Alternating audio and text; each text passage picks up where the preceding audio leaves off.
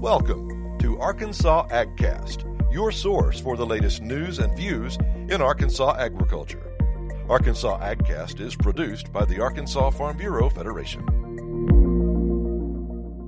Welcome to the Arkansas AgCast for the week of September the 9th. I'm your host for this week, Michelle Kitchens.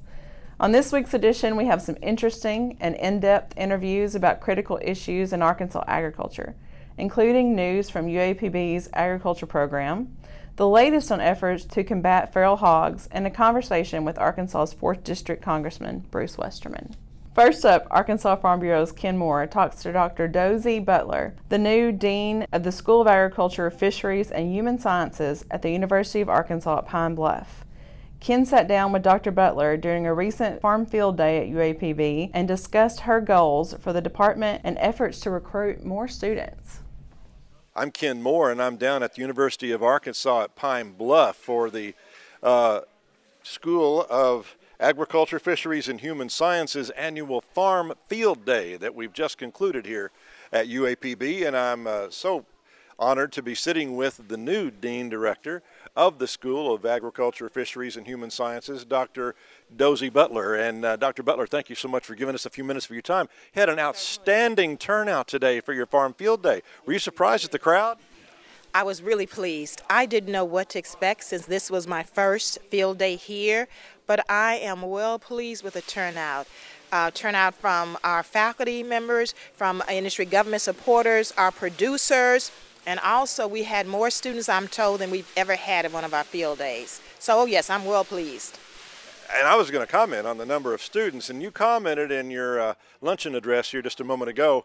That is your emphasis, right? Of course, this is uh, you want to recruit more students into the School of Agriculture, and uh, so talk about your outreach efforts, and, and you must have had, uh, I'm going to say conservatively, more than 100, maybe 150 students.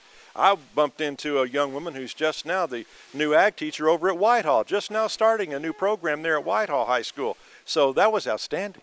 It really was outstanding. Someone called me, I was in Little Rock at another program on Tuesday, and said, you know, that more students wanted to come. They had talked to an assistant principal, and more students wanted to come. We said, bring them even if we had to uh, pay, even if uh, Tyson couldn't support them all, we said, okay, we would pay for uh, for their lunch.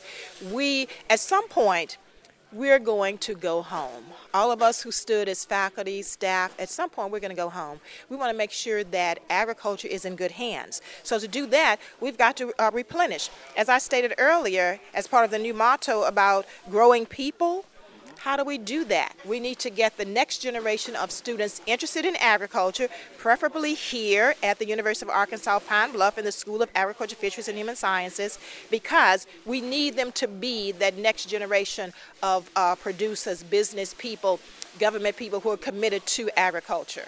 So we're going to grow them. UAPB is located, as we all know, right here in the heart of row crop territory in the Delta uh, Jefferson County. It's it's the driving engine of Jefferson County, uh, and you're trying to develop the next leaders uh, in our state's largest industry, uh, and and so you have a very impressive resume. Before coming here, what attracted you to come to UAPB and be a part of this work? Opportunity. As I stated when they introduced me, I have been the interim dean of two colleges uh, the College of Agriculture, Family and Consumer Sciences, and the School of Graduate Studies. I wanted to be the real dean, and University of Arkansas at Pine Bluff provided me that opportunity. So it's all about opportunity. That's why I'm here. And and my I have a personal, uh, I guess my personal values to make sure that I leave everything better than I found it. So we're going to grow this school. We're going to turn this school into uh, something that rivals the best agriculture programs uh, in this nation. You talked about uh, the future of agriculture. You, you, talked about the genesis of it, the current situation, and then the future. What's the future of agriculture and, and your school here at UAPB? What do you hope to accomplish over the next five to ten years? Well, as I said, the very first thing that we're going to do, uh, the first thing on my agenda is to grow the enrollment. Uh, there's no reason why we shouldn't have triple the number of students that we have now. So that's the first thing. When we talk about what's the, the future of agriculture, uh, I'll give you one example at one of the stations today, a young uh, lady, she's one of our, our master students, she is researching what can be done with um, the stems from the sweet potato, the leaves. Uh, someone mentioned that in Florida, those leaves are in salads, and it's a very um, it's a it's a, a niche salad. It's a, a, new salad that you don't even see across the nation yet. She's doing lots of research. I asked the question, okay, I believe in zero waste. Before we throw anything away, what can we do with it? Have we looked at what we can do with uh, the fiber? Because just like agriculture is working on that, what about the human science area and those who are working with fashion, with the clothing area? Can we turn, you know, the stems into some type of textile that can be woven to create some kind of, uh, you know, some kind of merchandise, you know, some product? So we are going to be investigating. Uh, we want to be in the forefront of any trends, and we definitely want to tie in all the programs. You know, it might start with agriculture from the um, planet source science in. Let's see how can uh, human sciences tie into that? What can we do? So that's where we're going. We're going to uh, really tie in the, the research that we're doing you know across all three departments. But we also want to be about creating new knowledge. That's what research should do anyway create new knowledge create new products. And it's all for the good of the university of arkansas pine bluff for the state of arkansas but even also good for this nation. As i'm sure you're aware Arkansas used to be one of the top two or three states in catfish production. Well, that industry sadly has declined here in Arkansas, still thriving a little bit bigger in Mississippi. Uh, but uh, fish farming, you know, used to be a major industry in, in our state. And right here at UAPB, you were the home of the fisheries department for the state of Arkansas and the research going on in, in aquaculture. Uh, talk about where your Department of Fisheries is right now and even though I, I was told here on the uh, field day today that you're kind of mo- focusing more not so much on the catfish, but the bait fish industry, which is still huge. A lot of people may still not realize that we're the leading producer of bait fish in the whole nation. So, what's happening in the uh, fisheries department right now? Well, they are. They are doing a lot of work with bait fish. Just a couple of days ago, several of us, the provost, uh, the department chair, and I went out and we visited with some of the fish farmers uh, to look at where what they see, what they where they're going to go next. So we are seeing uh, bait fish. Also, we visited though a goldfish. Um, a farm and and what kind of niche markets might be out there to uh, to help support those uh, industries because you know they're concerned as well of what's going to be next but that's what we uh, need to do i said we need to be on the forefront of trends to see how can they uh, diversify if the um, from fish production, if, if there are challenges there, how can we reach out? What what else can we do with uh, fishing to help uh, to help this economy? And what can we do also to help those farmers? You know, with your with your investments, you're taught to diversify, right? You don't put all your eggs in one financial basket. So that's the same thing that we're going to be encouraging these farmers to do to see how can you diversify so that if, if one area of your business is not doing well, there's some other uh, area that can shore that up. So that is what I'm going to be encouraging to, to see how can they diversify what they're doing already. You know, backyard gardening is growing in popularity all the time too. And I was on the tour with you at part of the tour. And some of those individuals were just backyard gardeners. They're not large commercial producers, but they enjoy growing produce, and you were teaching them how to do it right through raised bed gardens and other things. Uh, you see that as a as a growth and an outreach opportunity uh, to reach out to these uh, homeowners and, and to these small farmers that just want to know how to grow produce more effectively. Oh, absolutely. I think so. Uh, another philosophy of mine is that the pendulum swings as far one way and then it starts swinging back. People used to do that. It wasn't raised bed, but everybody produced what their families ate. And so more and more we got away and we got to markets and buying things to the point that, you know, kids think that, that food is grown in the grocery store. They don't know that's grown on farms. So I see the pendulum swinging back. So everyone, whether you are in an urban uh, uh, environment, you can grow. Um, you know, uh, grow food in in a windowsill. You know, just have a little small bed in your windowsill. So I see us moving in that direction, teaching everybody in urban areas, not just in farm area, and and all areas in between, uh, the way you can grow products in whatever available. Um, space that you have. So I do see us doing more of that, and we're going to do that through uh, not just through the families themselves and going out, but through the youth again. I'm back to the youth, and through 4-H. We're going to grow our 4 H program, and that's a great way to start it with the gardening. To teach them, first of all, that food doesn't come from the gro- uh, grocery store. okay? Uh, but to teach them to plant their own food and to watch it grow. And I think that another thing that's going to do cause them to eat healthier when they see that they've grown their own uh, food. They made that it exists because they made it exist. I think that the result is going to be people eating healthier. So we're going to do it through uh, not just working with families, uh, not just working with any particular uh, population like those who live on farms or those who might be in more urban areas, but we're going to focus also on the youth so that we can again create that generation that is going to uh, make things better and, and turn things around. Well, Dr. Butler, thank you so much for giving us a few minutes of your time and uh, welcome to UAPB and uh, the start of a brand new semester here. Uh, school's only been underway a couple of weeks, and uh, and I hope you have an outstanding fall semester and, and, year here at UAPB. And we look forward to following the progress of the School of Agriculture, Fisheries, and Human Sciences with you. Thank you so much. We appreciate that, Mr. Moore. Thank you for your time. Been speaking with Dr. Dozie Butler, the new Dean Director of the School of Agriculture, Fisheries, and Human Sciences here at the University of Arkansas Pine Bluff. Next up, we have Greg Patterson covering a topic of a concern to many in Arkansas agriculture feral hogs.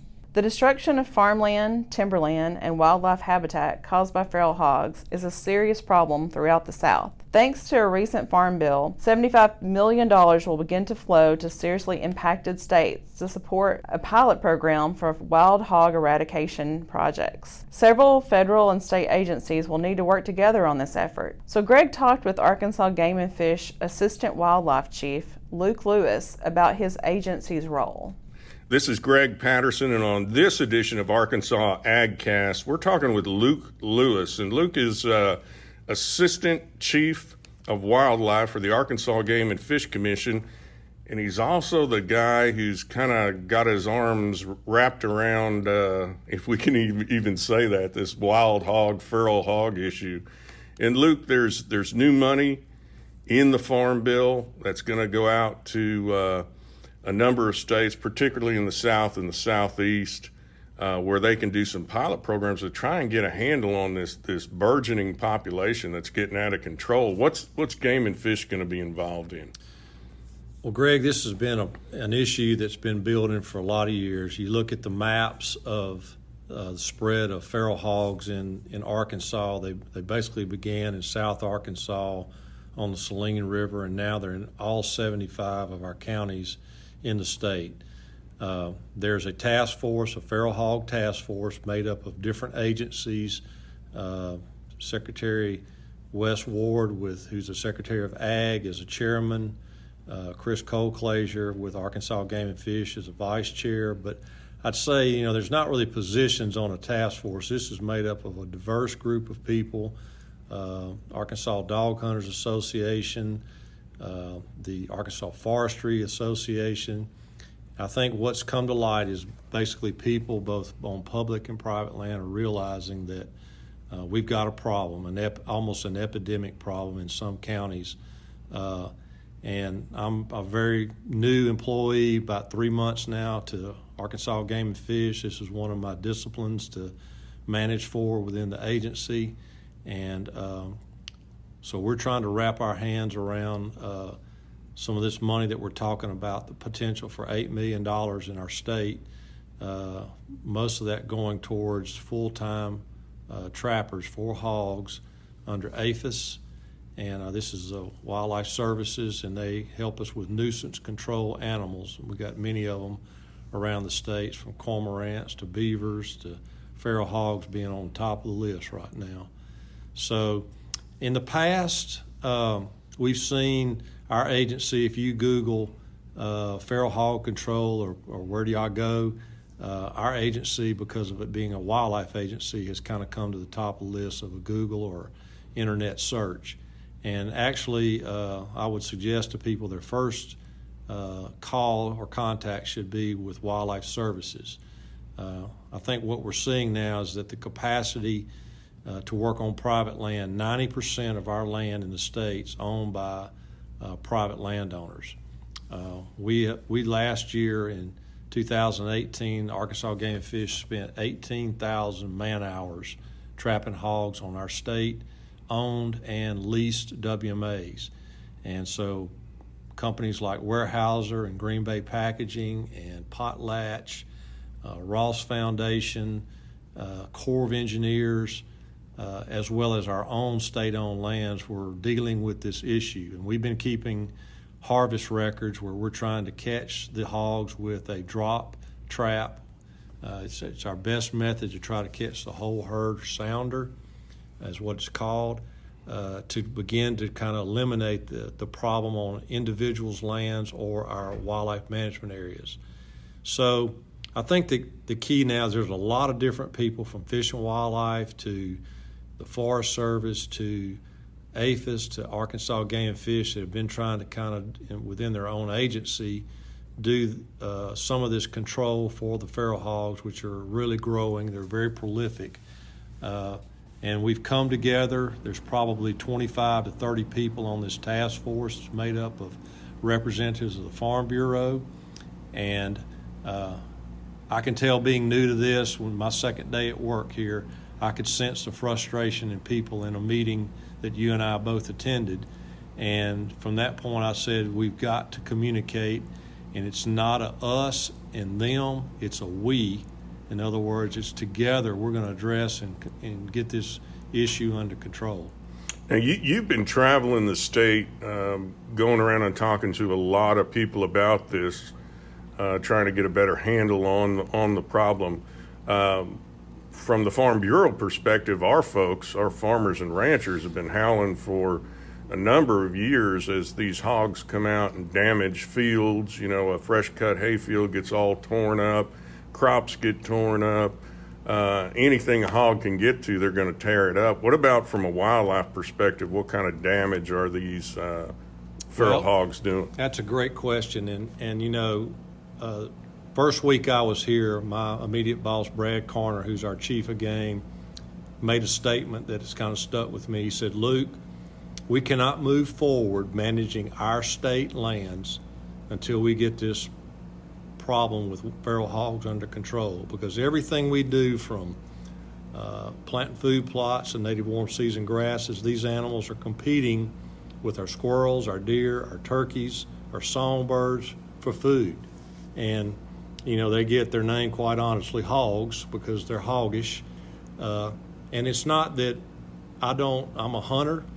Uh, I can understand the fellowship of hunting together, and uh, but hunters have not been able to control the numbers that you know started in South Arkansas and now grown statewide, and just shooting them. We've given people the ability, game and fish just recently passed. If you get a permit now in August, uh, where you can hunt hogs 12 months out of the year, 24 hours a day, uh, with this permit you can you can use dogs, you can use infrared uh, uh guns that can use night vision. Uh, we pretty much open the gates for individuals if they have a permit to to control the hogs on their property. But we just don't feel like, and so far we don't see uh, a gain in trying to remove some of these animals and, and, and lessen the numbers that we have out there. I'm not sure if I could, you know, sit here and tell you today that we're going to capture every hog and eliminate them in our state. Uh, I remember the second day that I was on the job, you and I sat together at a Farm Bureau feral task hog meeting, and one of our directors, Caleb Plyler with Farm Bureau asked the commission of forest, I mean the Game and Fish Commission, uh, what does success look like? You know, how many hogs do we have? Uh, what's the number we should be targeting to harvest each year? And I leaned over to our veterinarian, Jen Ballard, and I said, to me, success is when they're not on your land.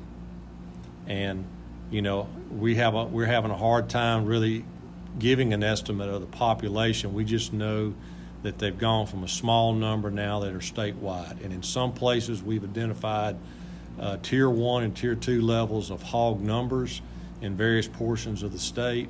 And that's going to be our emphasis in those counties. Uh, you know, personally, I feel like that uh, we're seeing people come together, I, and I'm an optimist. I feel like that I've come here at a time when I'm representing our agency and our staff. Uh, we have a, a, coordinator, JP Fairhead, that is our hog feral hog coordinator. Uh, he's been doing this for many years. He's got a great handle, and we've got a lot of good information about what we've done on our state lands, and quite honestly, we could have done a better job sharing that with the public because we're sometimes uh, criticized about our wildlife management areas being breeding grounds for, for hogs. And uh, I can tell you, just in the short time I've been here, that our staff is diligently working to trap hogs in the hundreds annually on some of these WMAs. And, uh, you know, but that hog doesn't, he can't read, he can't see a boundary line, he can't see a, a you know, a WMA sign. And you know you could pretty much draw a 10 or 15 mile radius around a WMA in our state or national forest, and I would bet you that landowners would tell you that they've got a problem. You know, you mentioned that it's really hard to get a handle on a good estimate of, of how many wild hogs we've got here in Arkansas. And, and some of the numbers that pop, popped up uh, during the meeting you and I attended were 300 to 500,000 well, that's that's pretty wide range. It may even be more than that. Uh, and then uh, success, and as you mentioned, you know, when they're not on my land anymore, and at the same time, how do you get control of a population that big? And the number was, well, you got to eliminate eighty percent. Yes, sir. Well, you and I both know from from just wildlife biology, that's a lot of animals in a high percentage to control things. Now, you've been going around visiting folks what's some of the biggest frustration uh, that you've been hearing from landowners, not only farmers and ranchers, but you know other private landowners? They may have you know some timber out there, or or even the private timberlands that are out there as well. I, I think you know, uh, and I, and I'm not casting any stones when I say this. This is a capacity issue. Uh, you can't trap and control hogs part time.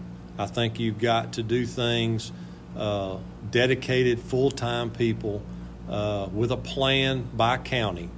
And some of the things that I feel like as we're planning this approach, uh, I know we met with Mr. Bruce Jackson in Sevier County, and one of the things that we discussed was well, we got 75 counties, Luke. Uh, how about we start looking at a plan for Sevier County? And I thought, wow, what a novel idea from just a lay person that would say, you know, if we can get a handle on the problem we have in our county, then maybe we could share that with other people across the state.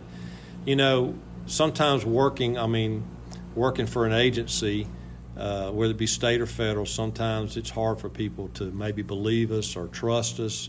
And I think that, you know, we want folks to know that, you know, we realize this problem. It is comp- they're competing with resources. I mean, not only wildlife, but just the landscape. We're talking about millions of dollars impacted on our landscape right now in the state of Arkansas.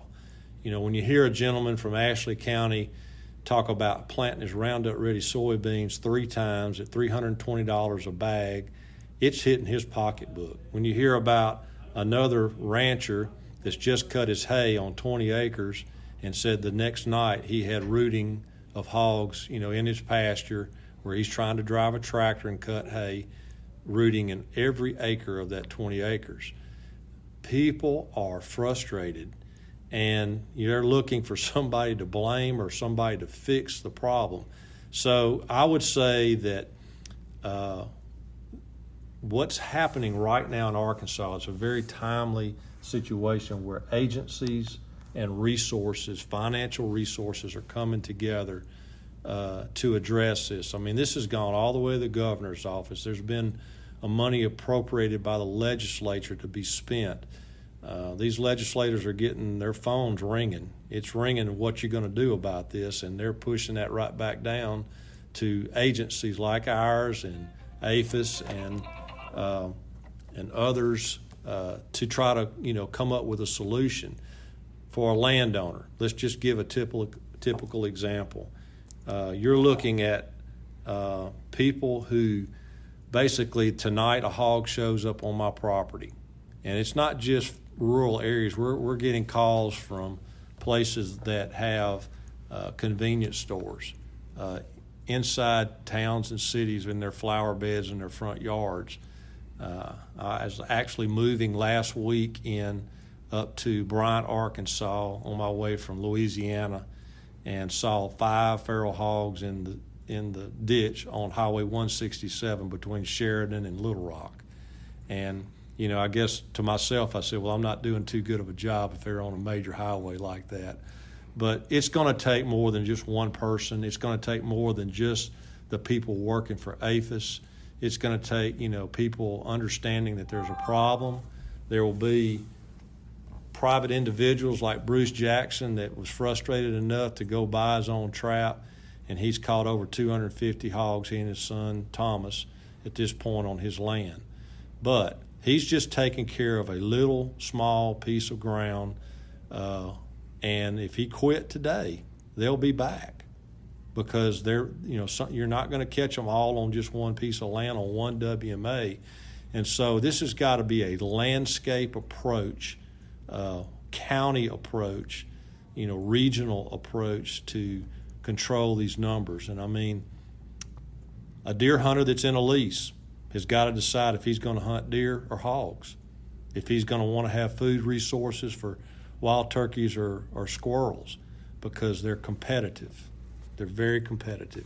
So, from a hunting standpoint, that's impacting people that recreationally use these areas. But then, you know, economically, you know, when you're looking at, you know, folks that ranch and farm for a living, they're using this land to make a living, it's hitting their pocketbook big time. And, you know, it's people got to come together. And I mean, that's, I think, communication we got to find a way that we can gauge success and gauge, you know, the redneck value is what you see here, kill. And, you know, it, it's, it's kind of sad to say, but, you know, we just need to be able to eliminate a lot of these animals and, and some of these stories be told, you know. But, it, you know, the thing I want to just really, I guess, express personally, and I think from Arkansas Game and Fish, is that, you know, we're all in this together uh, we're going to take a lead and we're going to do our part. And I think we have. I'm, I'm very impressed, only being here three months, with the dedication and effort by our staff. Uh, we want to tell the truth. You know, if we make mistakes, we're trying to find the best way we can to control these animals. And, you know, this is not a uh, knock against hunters or people that enjoyed hunting hogs in the past on their property. Uh, they've just become epidemic. Yeah, we talked uh, early on in this conversation. You were you were saying, you know, uh, the hunting side of things can't do it by itself in controlling hogs. Um, the other thing is trapping them in those corral-like traps where you can get, you know, a good number of them. Uh, you bait them in there and then the, the third option is actually putting poison out. Now, poison, though, the unfortunate side of that is it's it's indiscriminate. Right. Um, and, and, you guys in managing wildlife have to pay attention to the other species that would be collateral damage if they uh, ingested that poison as well. So it looks like with this farm bill money that these four pilot projects hopefully will be set up uh, throughout the state and that trapping will play a heavy role in actually trying to show some success in dealing with these hogs. Greg, that's a great point. And we have 90% of our land are, is owned by small private landowners. We're talking about people with, you know, 20, 40, 80, 100 acres uh, that comprise the majority of our state lands in, in, you know, in our state. Many of these are Farm Bureau representatives. You know, your 190,000 members in the state, and uh, ranchers, farmers, you know, people that manage timber, uh, you know, folks that hunt some of these properties, and I think that you know the take-home message is I think folks are finally realizing because of these the growing number of hogs that we've got to come together as agencies, both state and federal and the constituents of this state to understand that you know we've got to control these numbers or uh, you know it's it's just it's just becoming a problem. It's not just a rural issue. It's it's within metropolitan areas and you know going driving down the highways and and you know accidents you see in collisions uh, of course you have that with deer as well but you know I think you know if if I'm looking at it as a hunter uh, yeah, it could be a bonus animal to harvest if you're out there, but if it's also competing with the quality of our deer and, and the you know the capacity to have more turkeys because they're in good shape. There's more food resources for turkeys or you know squirrels out there. I mean these animals are are, are big time competitors. They're very nocturnal. Uh, they're very prolific. You know if if I could claim uh, success, you know, working with quail and turkeys that we've had with you know what's happened with reproduction of feral hogs, I'd be uh, a hero in this state. Uh, they're just out competing a lot of our wildlife, you know, at this time. He's Luke Lewis. He's the Assistant Chief of Wildlife for the Game and Fish Commission. And on this edition of Arkansas AgCast, we've been talking about feral hogs. Luke, thank you so much for taking time to speak with us. Thank you, Greg. Looking forward to working with the Farm Bureau and the good people here in Arkansas. Finally, Congressman Bruce Westerman talked with our Greg Patterson about his experience and expertise in forestry, his efforts to pass a forest management legislation bill, the forest and timber elements in the latest farm bill, and the state of the industry in Arkansas. This is Greg Patterson with Arkansas Farm Bureau, and on this edition of Arkansas AgCast, we're talking with U.S. Congressman Bruce Westerman, who represents the 4th District in Arkansas. And Congressman Westerman happens to uh, be probably the only congressman, uh, member of Congress, probably in the Senate and the House, that, that has a forestry degree. Is that still true, sir? It's definitely true in the House, Greg. Good to be with you today and uh, I get to talk a little bit about trees. But Senator Risch in the in the Senate, he actually studied forestry in undergrad, and then he went on and got a, a law degree. I don't think he ever practiced forestry, but uh, I'm, I'm definitely the only House member with a forestry degree and, and really kind of the only member in Congress that has uh, practical experience uh, in the forestry realm. So I get a lot of forest policy that comes my direction, which is a good thing because you know how important forests are uh, for Arkansas and, and really how important they are for the whole country. And, and talk in terms of uh, for the last three sessions of Congress, I believe you have introduced legislation uh, for the Resilient Federal Forest Act, um, Healthy Forest Initiatives, a variety of different things that are near and dear to your heart that were probably spawned not only from your education, knowledge, and experience in forestry, but also because of catastrophic wildfire and in your uh, belief that good forest management can help uh, stem the tide there. Kind of explain how that's come about for you. Yeah, we've had that uh, Resilient Federal Forest Act uh, that's uh, passed the House, um, and at least two times, you could say three times, because it was part of an energy bill at one time. Never got that far in the Senate as a standalone bill, but we have been able to get bits and pieces of it uh, included in other bills, like the Farm Bill that was passed at the end of, of last year that had several provisions out of the Resilient Federal Forest Act. And really, that that stems, like you said, from my educational interest, but also just as uh, as a conservationist and a person who wants us to see us be good stewards of the things that we have um, you know, I have a real passion uh, to see us manage this federal land in a way uh, that does leave it in better shape for the future. And unfortunately, we haven't been doing that the past three or four decades. And one result of that is we're seeing these catastrophic wildfires like the, the Camp Fire out in California. Uh, but uh, the damage that, that people may not see because it doesn't make as much headline news is when you get insects and disease attacks, and you see our forests mainly in the west that are being devastated by these insects and diseases, uh, which creates a lot of dead timber, creates a lot of uh, fuel load on the forest floor, and you get a, a lightning strike or a uh, somebody lets a wildfire get out. Uh, and then you have these these catastrophic wildfires. That's kind of the accumulation of bad management uh, that we see uh, over time you know, fortunately in Arkansas, we've done a, a pretty good job of managing our forest there. We still have uh, a good mixture of private and public uh, forest lands, obviously with the Ouachita and the Ozark St. Francis National Forest. We've got a lot of uh, federal land uh, in the natural state. And uh, I was just with uh, Vicki Christiansen, the uh, chief of the Forest Service, last week.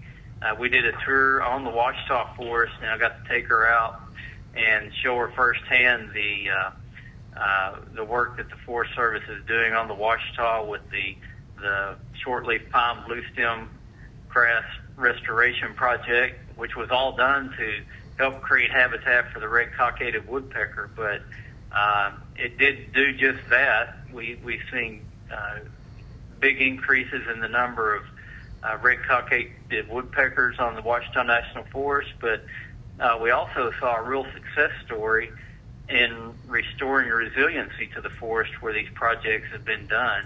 Um, they were able to sell some of the timber off to fund the work on the forest, which is good for the local economies. Uh, they saw a, a flush in natural vegetation um, with uh, a huge increase in plant biodiversity. And not only did the, the red cockaded woodpecker thrive, but you've seen increased um, counts of deer, turkey, quail, and uh, a lot of other songbirds. So it's really a, a great illustration of how everyone wins uh, when the forest is health, healthy and resilient. And the thing that, that is constantly happening in a healthy forest that we all benefit from, but we don't uh, necessarily uh, uh, we see it, but we may not know what we're observing. Is we get clean water from healthy forests. Absolutely. Uh, you, you, uh, you know, a huge portion of drinking water in the United States comes from the forest, and the, the forest acts as a as a filter for the water. You know, Theodore Roosevelt talked about how the forests are the lungs of the earth, which they certainly are because they take in carbon dioxide and they give off oxygen, and they sequester that carbon. Uh, but they're also, uh, I say, they're the kidneys of the earth because they clean the water and they allow it to percolate into the ground and uh, and uh, helps our groundwater and helps our our streams.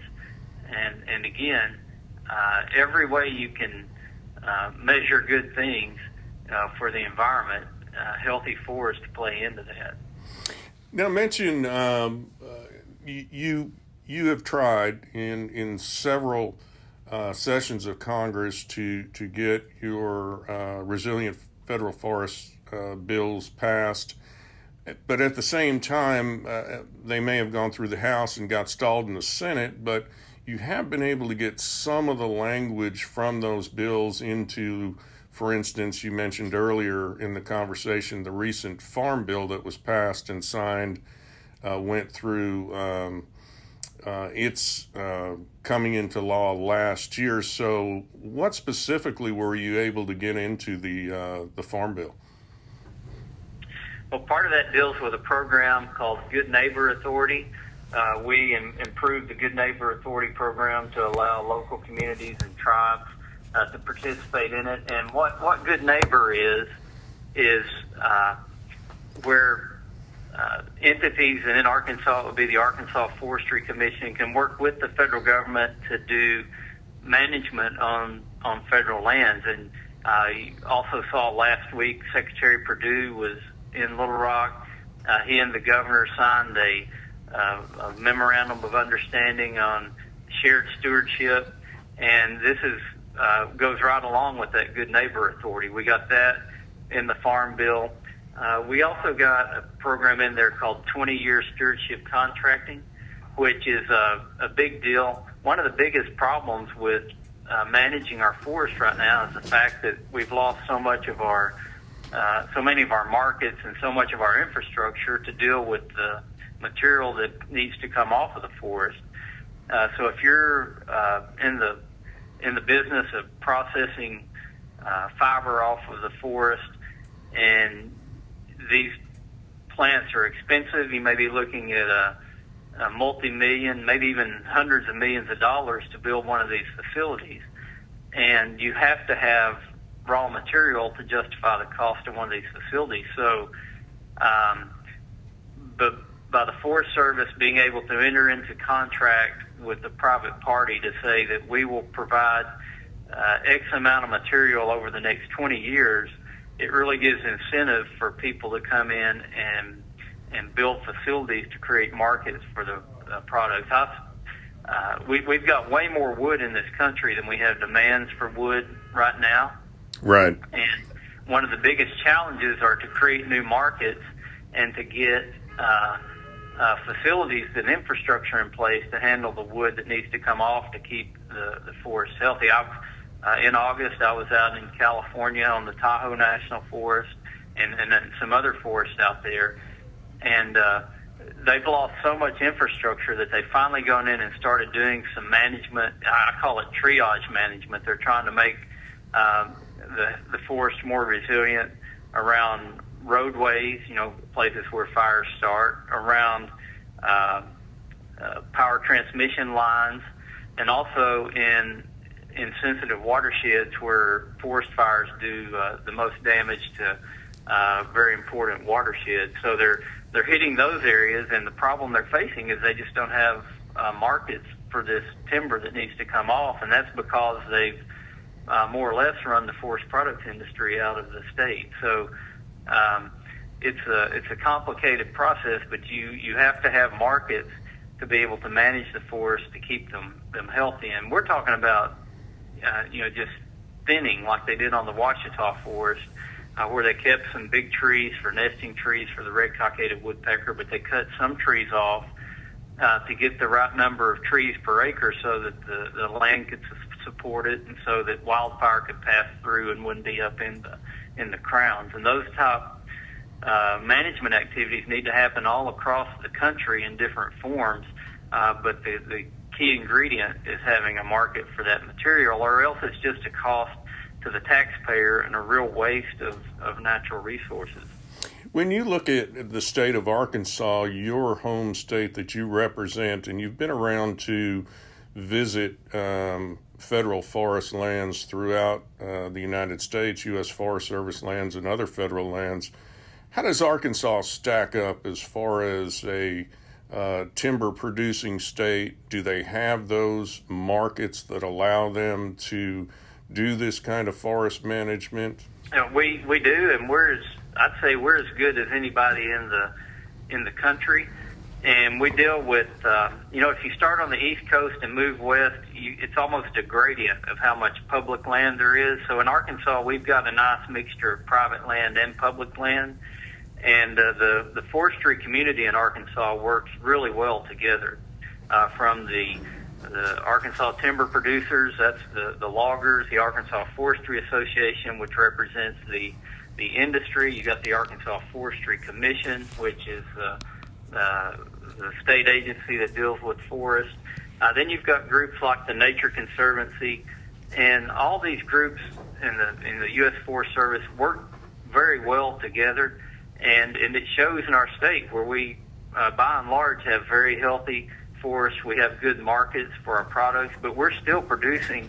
Uh, uh, biomass growth that's way exceeding how much we're using. About about we're we're growing 40% more trees every year than what we're taking off of the forest, and that translates into about 15 to 16 million uh, tons of, of wood that's standing in the state of Arkansas right now that wasn't there last year. And if you want to put that even into simpler terms to illustrate it, uh, the forests in Arkansas are growing more timber at a rate of about one log truck per minute uh, every minute of every day of the year. Uh, that's that's how productive our forests are. Whereas you go out west, and they're actually losing forest. They've got less forest this year than they had last year.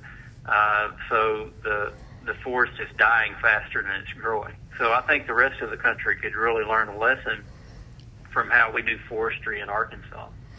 Now, tie back into that um, the fact that you were mentioning a lot of the infrastructure is gone in many states that once had uh, vibrant um, timber operations that were ongoing. Is it an issue where raw timbers, raw logs are being shipped overseas to be processed and then shipped back to the U.S.? Is is that where we've lost the market, or is that a market we can recapture in in your opinion? Well, the the market there, there's a lot of things that go into the market. One thing is uh, uh, when you look at places like California, they just quit cutting trees and made it so complicated that there was not not much incentive to cut trees. So mills closed up. There's still strong markets for wood in California, but it's it's coming in from from other places. I mean, there's still some production in California and, and Oregon and Washington, but it's not near what it was at one time. Uh, trade has a, a definite impact on the markets. Uh, even though we have all this excess wood in the United States, we're still the world's second largest importer of wood products. We import between 25 and 30 percent of the wood we use in this country from Canada. Now, the only other larger importer uh, of wood products is China. Uh, there have been markets developed where we ship raw logs overseas and get finished goods uh, coming back. Uh, there's an argument that those finished goods could be uh, made here in the U.S., but there's also the argument that we need markets uh, for our logs. So it gets complicated when you start talking about markets and trade. But we also just need more uses uh, for wood. And one of those really exciting things that are out there, and, and Arkansas again is a leader on this with the University of Arkansas, and that's called mass timber construction. And uh, the University of Arkansas built the library storage building, and, and this fall they just opened up two five-story mass timber dormitories uh, over there by Bud Walton Arena. And uh, uh, I'm going to be up in, in Fayetteville for a seminar on that in October. Uh, and you know, just recently, Walmart announced that they're going to build their new corporate headquarters out of mass timbers. Uh, we've got a, a CLT or mass timber plant opening up or it's actually running down in Magnolia. So uh, the it's exciting what we're doing with wood and, and the benefits of building with wood, how it stores carbon and allows our forests to be managed better. Uh, but uh, we need to continually be developing new markets so that we can keep the forest managed the way that it needs to be. Now, explain to the listeners what the whole mass timber um, uh, deal is, because it sounds real interesting. Yeah, and if you um, if you got a, a rudimentary understanding of of dimension lumber or two by fours, two by sixes, you know those kinds of boards, and then you understand what plywood is. Well, you you take uh, two inch lumber and you glue it together on the sides, and you make a big mat, and then you you turn that mat perpendicular and you glue it together to another mat, uh, and you just make these thick mats uh, that really they can be um, over a foot thick or more, uh, and they become very strong structural panels because you're turning that uh, those mats perpendicular to each other, and you get strength in both directions. Kind of like a piece of plywood's made, except you're you're kind of making plywood out of two inch lumber, and uh, you can design that into uh, uh, building panels and create the floors, the walls, and the the ceilings for a uh, you know even up to in skyscrapers. They've built an 18 story uh, building in British Columbia, and they're building them 30 stories high in Europe. Uh, wood works great in seismic zones, so if because it's so flexible, it also it's much lighter than steel and concrete, so your foundations don't have to be as deep. And these mass timbers um, have great fire resistance because if if they do catch on fire, they they smolder and they retain their strength much longer than even um, steel or other building products do, uh, but because they're so thick and they they've got great insulating capabilities. Uh, it's a natural structure that's storing carbon, and it's also uh, making our forests more productive. So it's it's some really exciting things, and the the University of Arkansas has been a leader on it. Uh, Peter MacKeith, who's the dean of the Fay Jones School of Architecture there, uh, I've actually had him up to D.C. to testify in a, a little hearing with Secretary Perdue when we were looking at um, the mass timber markets, and uh, we've got something to be proud of there. Yeah, that sounds amazing. Talk in terms now of uh, we've been we've been talking a, a lot about. Um, federal lands, but uh, Arkansas and other states, especially throughout the South, East, and the South here, have a lot of private uh, lands that are producing timber, not only whether it's a timber company that owns that land, but a lot of our farmers and ranchers have uh, uh, land that's out there that's producing timber. And, and how do you uh, incorporate them into the timber management process as well? Well, you know, when private individuals and, and companies own land and, and timber, they usually manage it for the best uh, payback, and we are blessed with some uh, uh, great private landowners in Arkansas. Uh, and again, the biggest problem they have are finding markets uh, for their timber. But if you look nationwide at where new processing facilities are being built and where investments taking place, it's in the South.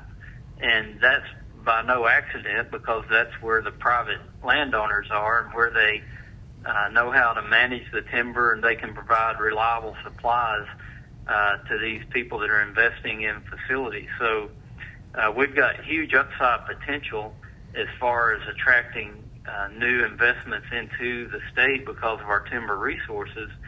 If there were just those markets out there to expand um, uh, so that more wood would be in demand. And uh, you know, one of the big issues is what do you do with the, the small diameter stuff. Um, there's a lot of research going on into energy and chemicals that can be made from biomass. Uh, there's a lot of wood pellets that are being exported to Europe. Right. There's, there's potential for more markets for that. I was just in Japan within the last couple of weeks.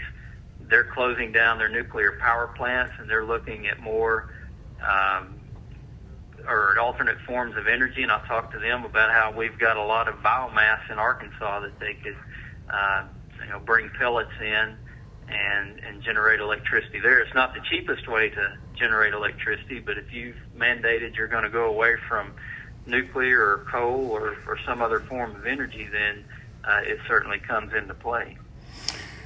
Well, let's wrap this up by uh, touching base um, in regards to catastrophic wildfire, and, and you've been around the whole country and and compare what sits here in Arkansas as potential catastrophic wildfire to uh, some of the other places out west that have really suffered from that recently.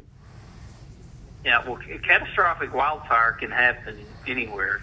Uh, you know, a few years back, we saw those huge fires in Chattanooga, um, and you know that's an eastern forest where you typically wouldn't think of uh, of catastrophic wildfire.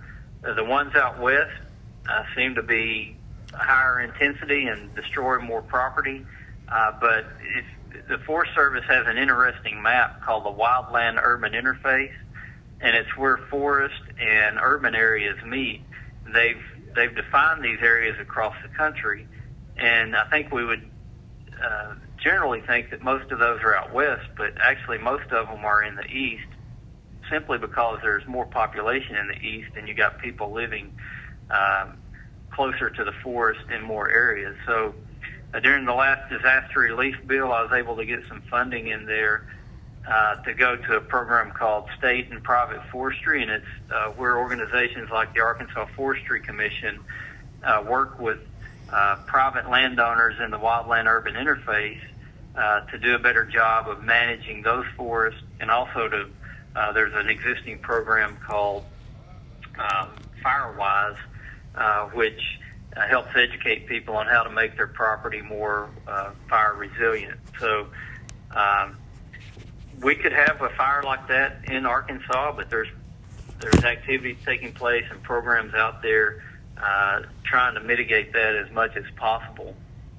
Uh, when you see fires like we've seen in, in California the past few years, uh, you're, we're starting to create situations where I've, I've actually had meetings with um, executives from insurance companies who are worried about uh, not being able to write insurance policies in some of these communities anymore because the, the risk is just too high. So there's a, a lot of different angles where people want to see uh, these communities more resilient to fire. Um, and you know, if you're trying to rebuild in one of these uh, areas that are really prone to catastrophic fire, or, or, or build in one of these areas, uh, if you can't get insurance, you're not going to be able to get a, a loan from the bank. So you, you can see how this kind of snowballs into some pretty uh, pretty damaging circumstances, and, and we would like to, to mitigate that as much as possible as well. He's Bruce Westerman. He is the U.S. Congressman from the 4th District in Arkansas. And Bruce, thank you so much for spending time with us. Arkansas certainly is fortunate to have you as the only forester uh, in the House and experienced one in Congress to uh, help with these issues. Thank you so much for spending time on Arkansas AgCast today. Thanks, Greg. Always, always good to be with you, and always good to talk about trees anytime. Thank you for joining us for this week's Arkansas AgCast. Look for a new episode next Thursday featuring interviews on banking and lending issues in agriculture and the winning tradition of the Southern Arkansas University Mule Rider Rodeo Team.